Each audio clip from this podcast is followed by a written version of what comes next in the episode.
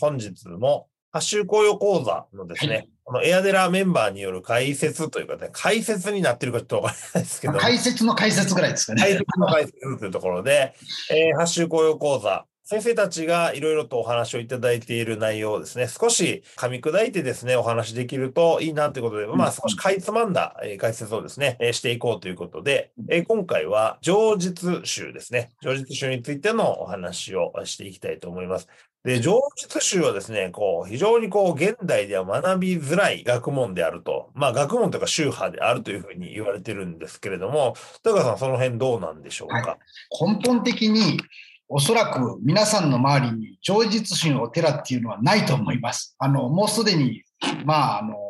亡くなってしまった学派というか宗派ということなので、まあ、結局そのそもそもないということはですね、興味を持って研究しようという人がそもそもまあいない。かつてはですね、ものすごく重要だった宗派であり、この八宗紅葉の中でも項目きちっと立てられているとそういうことですね。でも結構この上実集っていうのは、日本の中でも重要な立ち位置を占めていた時代があるわけですね。そうですね。えー、特に日本のまあ初期の頃ですよね。あの、飛鳥時代ですとか、奈良時代ですとか、まあ、ここで非常に重視されていたということなんですが、まあ、これはちょっとね、後々、えー、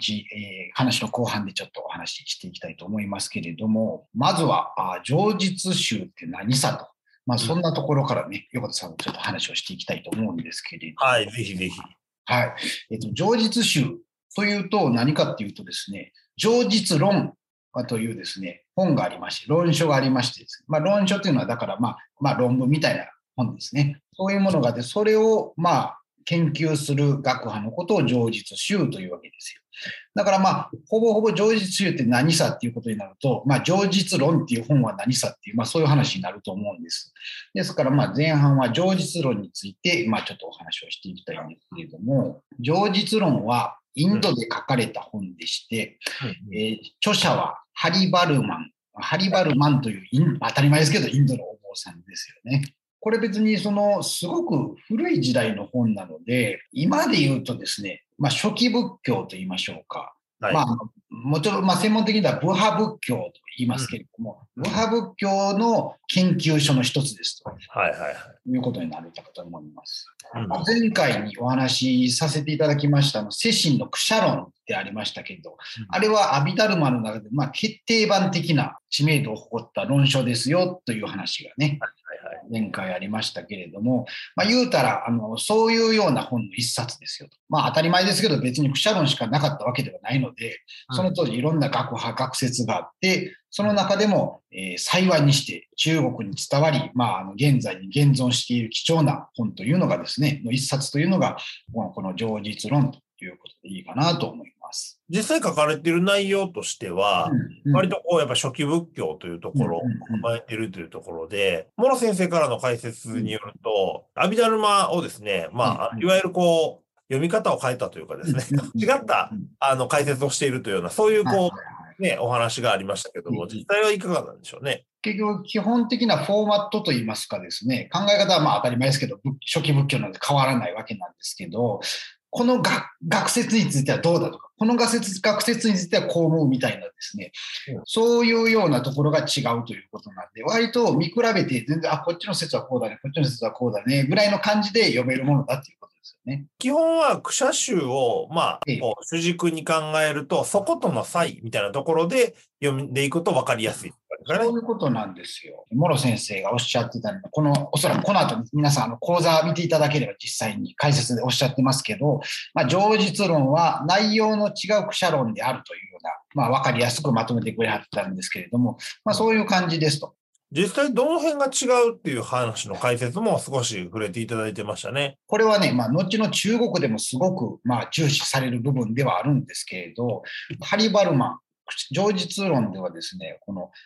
空思想ですね。あの、色即是空のあの空ですよね。世界が空であるっていうところが結構、まあ、重視するんですよ。うん、あのまあ、これはちょっとね、あの割と、割とというか誤解があるんですけれども、空っていうのは別にあの初期仏教があるんです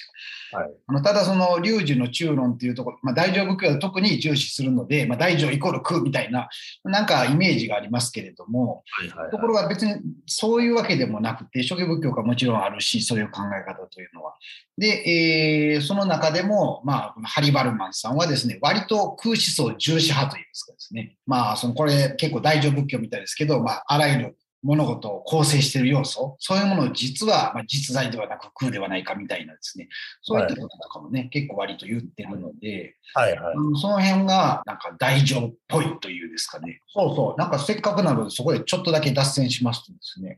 その後中国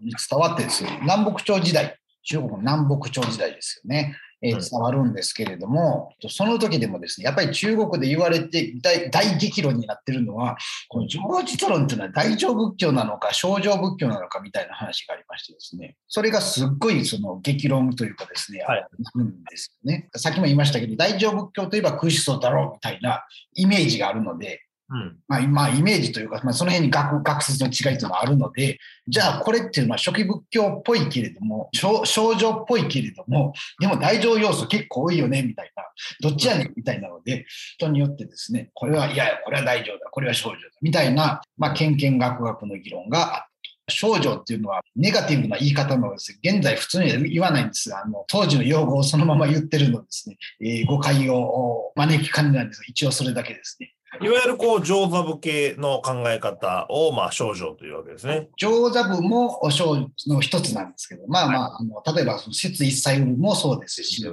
いはい。まあここのあの大衆部とか、切断節部とか、まあいっぱいあるんで、一旦少女20部とかって言ってたんですけれども、まあそのうちの一派として位置づけるのか、それとももうすでに大乗仏教の一部として考えていいのか、みたいな議論がされていたと。まあそんな感じですね。で、そこの中でこう、なんかこう、明確にこうっていうところっていうのも、差は分かれてるんでしたっけね？大乗仏教との違いっていうことです。上座部系の中でこうっていうのと、大乗系っていうのが、クシャ宗でも同じようなことをね、と通ってるはずなんですけども、はいその両日独自のこう解釈みたいなところっていうのはあったんでしたっけ？あそうですね。それが割とその先ほど言ったような、まあその空であるっていうのは、あの、忘れあ無無我説とかってあるじゃないですか。私自身の実体というのはないよっていうの。これはまあ全部の仏教共通なんですよね。ところが大乗仏教まで行くとですね、いや私だけじゃなくて、あらゆる存在を構成している要素、これダルマって言いますけど、なんか原子論みたいな感じで思ってもらったいんですけど、その原子論の原子みたいなものも空で実在じゃないよっていうと、龍樹の中論とかになるんですよね。どこまでを空と認めるかによって、もう全て空なのか、いやいや、一部が空だけれども、全て空っていうのは言い過ぎでしょうみたいなところとか、その辺の微妙なグラデーションがあると。そういうような感じで見てもらったらいいと思うんですよ。で、あの、クシャ宗、この前のクシャ論のね、あの、であると、えー、全て実在説を取るんですよ。全部、あのー、ダルマっていうのは実在であって、はい実在のものの組み合わせでもって世界を構成されているんだからっていうような言い方なんですよね。うんで、まあ、それに対して、まあ、上実論はもうちょっと空っていうか、いやいや、そこも、あの、構成している要素も空でしょみたいなうんところに来てるということなんで、まあ、ちょうど間ぐらいじゃないのっていうことなんですよね。だからね、八州紅葉とかで、クシャ論の次に上実論を持ってきてるのはうん、多分、これはまあ、あの、解説では書かれてはないんですけど、おそらく推測すると、だんだん大乗仏教の方にうん行く順番で並んでんやろうなっていう感じ。はいはいはいはい。理想の発展段階とかいうふうに、まあ、行年さんは見たんでしょうね。原始仏教というか、一番さ最初の初期仏教から始まる。で、この考え方に近いのは、えー、クシャ論、クシャ宗であり、その、まあ、進捗として上実がありと。で、その次に、まあ、我々の勉強でいくと、まあ、律があるうんうん。律、発想とか続いていくわけですけど、そういうことそのですね。番で徐々に徐々にこう、うんまあ、いわゆる大乗らしい大乗に、どんどんどんどんつながっていくと。そういうことですね。まあ当然、行年さんというか当時からしたら、まあ時代が後の仏教の方が発展して、まあ進化したっていうような捉え方なので、そういう読み方、書き方になると。まあ、もちろん、人によると、あの進化ではなく、それは堕落だっていう人も世の中にはいるので、はいまあそれは見方によって全然180度変わるんですけど、いや、やっぱり最初の初期のうん。純粋な状態こそが最高なのであるっっていう言い方もあれば、いやいや、最後の密教まで行って、まあ、例えば最後に残ってるのは、まあ、今、チベットに密教、後期密教まで残ってますけれども、それこそが最高であるっていう人もいるので、まあ、これは何ともね、あの、その人の価値観によるとしか言いようがないとは思うんですが。まあ、そうですよね。今回、この八州紅葉の講座、こう、全体を勉強していても、どの宗派にも、まあ、当然、こう、救いがあって、そうなんです、ね。宗派にも救い方の、まあ、なんでしょう、型みたいなものがあって、で、それが、その、すべての人がすべてこの宗派で全部 OK っていう話には、やっぱならんなというふうに個人的には感じましたよね。あの、隙間みたいなものを埋める形で、きっと展開されてるなという感じがあって、もちろん、八州行為を全部学んだから、そのどっかに自分の考え方はまるでしょっていうのは全てではなく、仏教全体でも救えない人っていうのも多分いるはずで、そうなると他の宗教っていう手も、まああるんだろうなと個人的には思いますし、でもあの、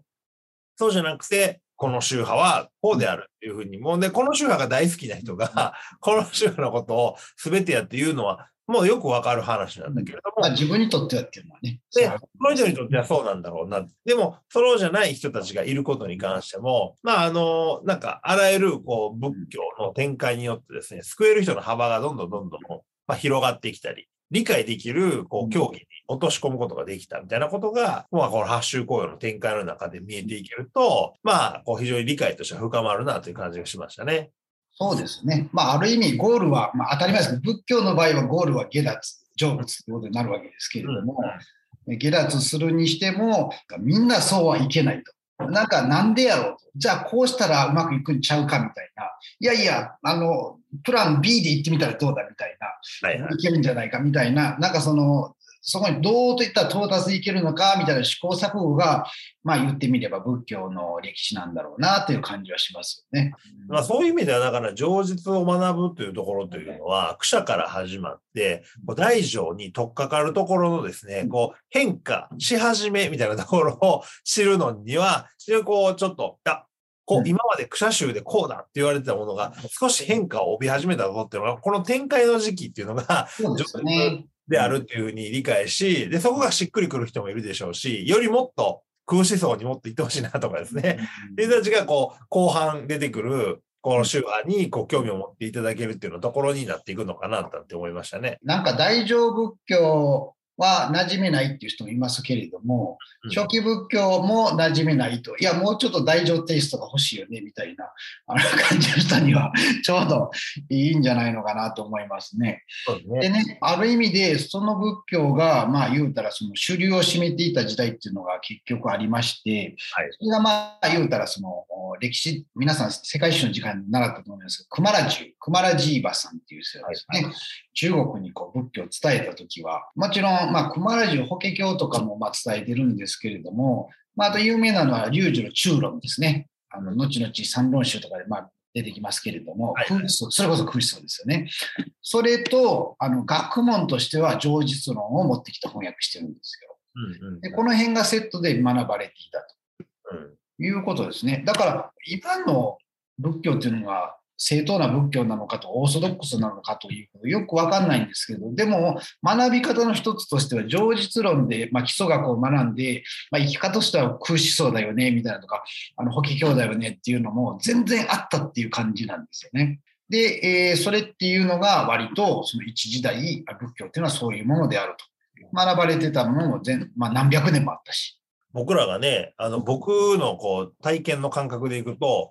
まあ、生まれて、まあ僕はあの浄土真宗でですね、はい、実家がね、信徒さんなので、で、そうなった時に、うん、あの、手合わせてですね、南無阿弥陀仏というのが仏教であるみたいな、はい、い。うふうに、こう僕は思ってるわけなんですけども、その時代の人たちからすると、南無阿弥陀仏を言ってるで仏教ってどういうことみたいなふうに当然なるんだろうよねっていうところの変遷の本当に入り口のこの変化のこう、一番最初のところが、こういうところからこう展開し始めていったんだなっていうところを、すごく感じさせられるじゃないですか。で、そういう意味ではすごくこう、まあ、大乗の、大乗らしく変化していくところが、まあ、なんでこう変化していくんだろうみたいなところを、感じさせられる変化、変化の入り口みたいなところは、上実とか、まあ、その後の、まあ、律とか、えー発想に行くあたりでですね、よりこう学んでいただけるでしょうし、ええそういう意味では、こう、今、自分が、曹洞宗の信者さんとか、信者さんというか、まあなんかさんとかですね、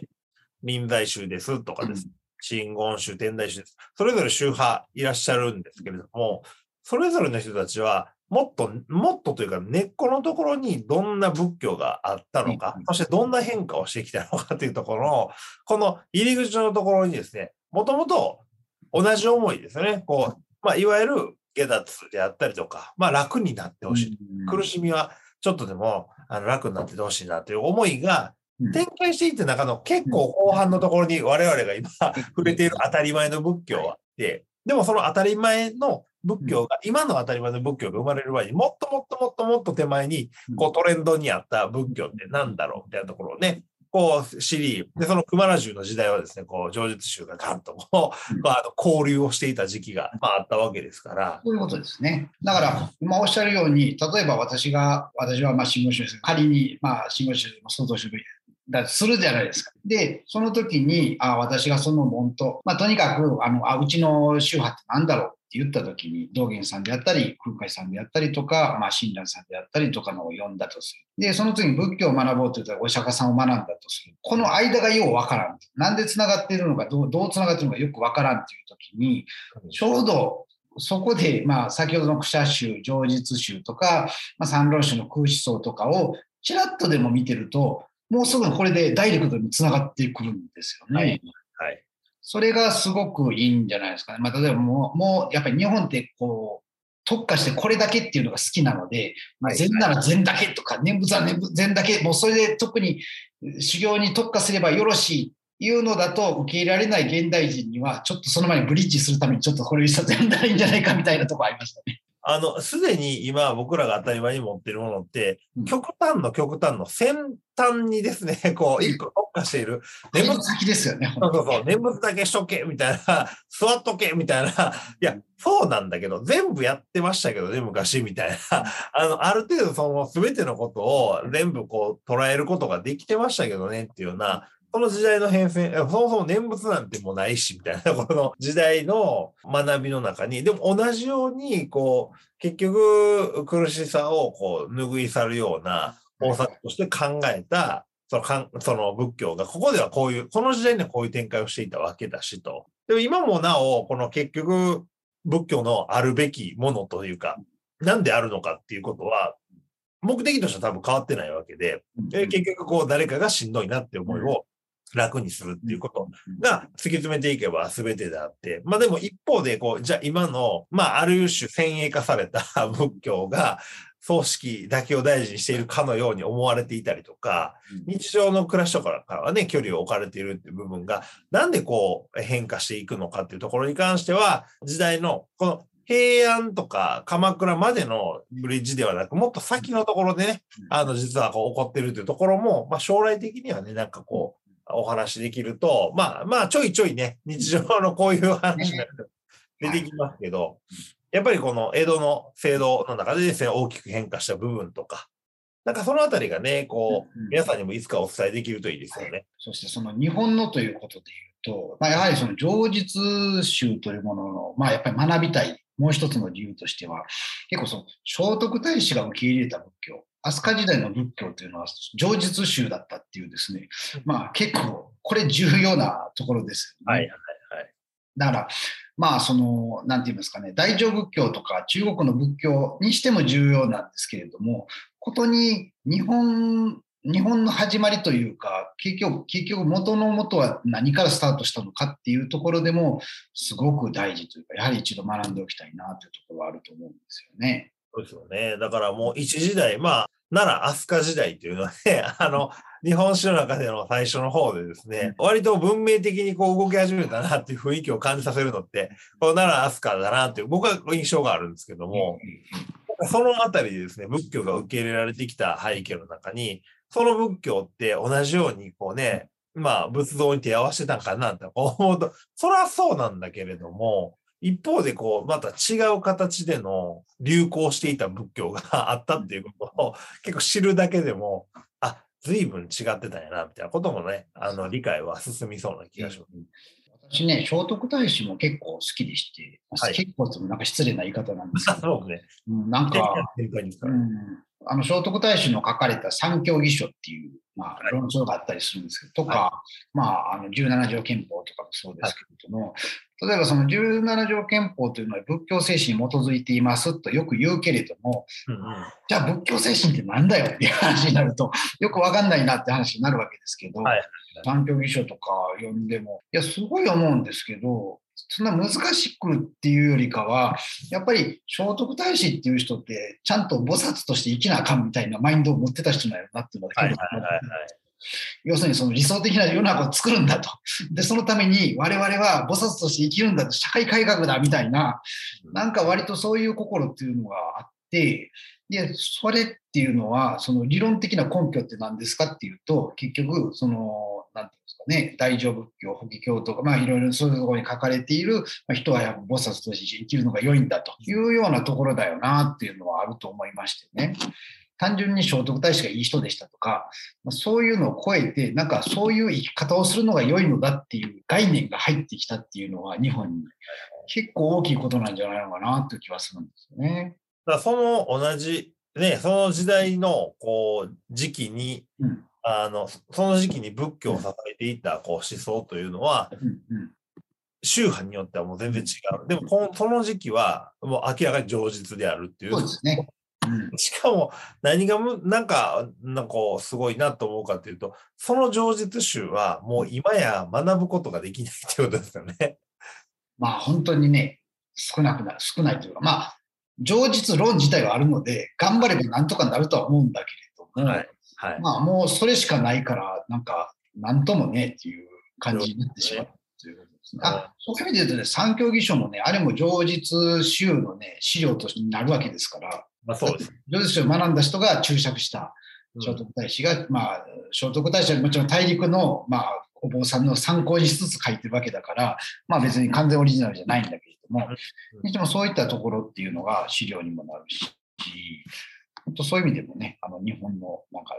まあ本論におけるこの八州紅葉講座には、うんえっ、と、常実集は3回でしたね。そうですね、3回で解説してる。なので少し短め、他の、えー宗派でいきますと、だいたい6回、はい、のはい多いのだとね、8回というのはですね、あの、たくさんにわたるものがあるんですけども、あの、この常実集に関しては3回でですね、あの、展開されておりますので、ある意味では、まあ、あの、短く、コンパクトそうですねにまってますのえで、ー学んでいただくのも非常にこはいうまあスピーディーではあるかなと思いますね。そうですね。まあ、だから比較という意味で言うと、苦写集、常実集、それから大乗仏教なんですけれども、発想集、これもまあ、あの、阿弥陀羅的なというか、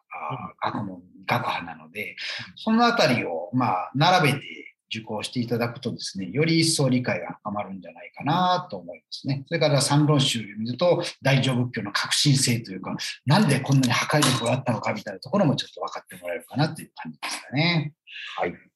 ということで、今日はですね、常実集についてのはい。まあ少し解説の解説ということでお話しさせていただきましたが、いまああの、内容の方ご興味持っていただけたらですね、ぜひ、発習雇用講座の方もですね、このエアデラ漢学院の方でですね、学んでいただけるようになっておりますので、よかったら、えーご覧いただければと思います。ということで、ご覧いただきましてありがとうございました。ぜひ、ありがとうございました。ここで、えーお会いできると嬉しいなと思います。よろしくお願いいたしおます。願いします。お待ちしております。はい。では、では失礼いたします。します。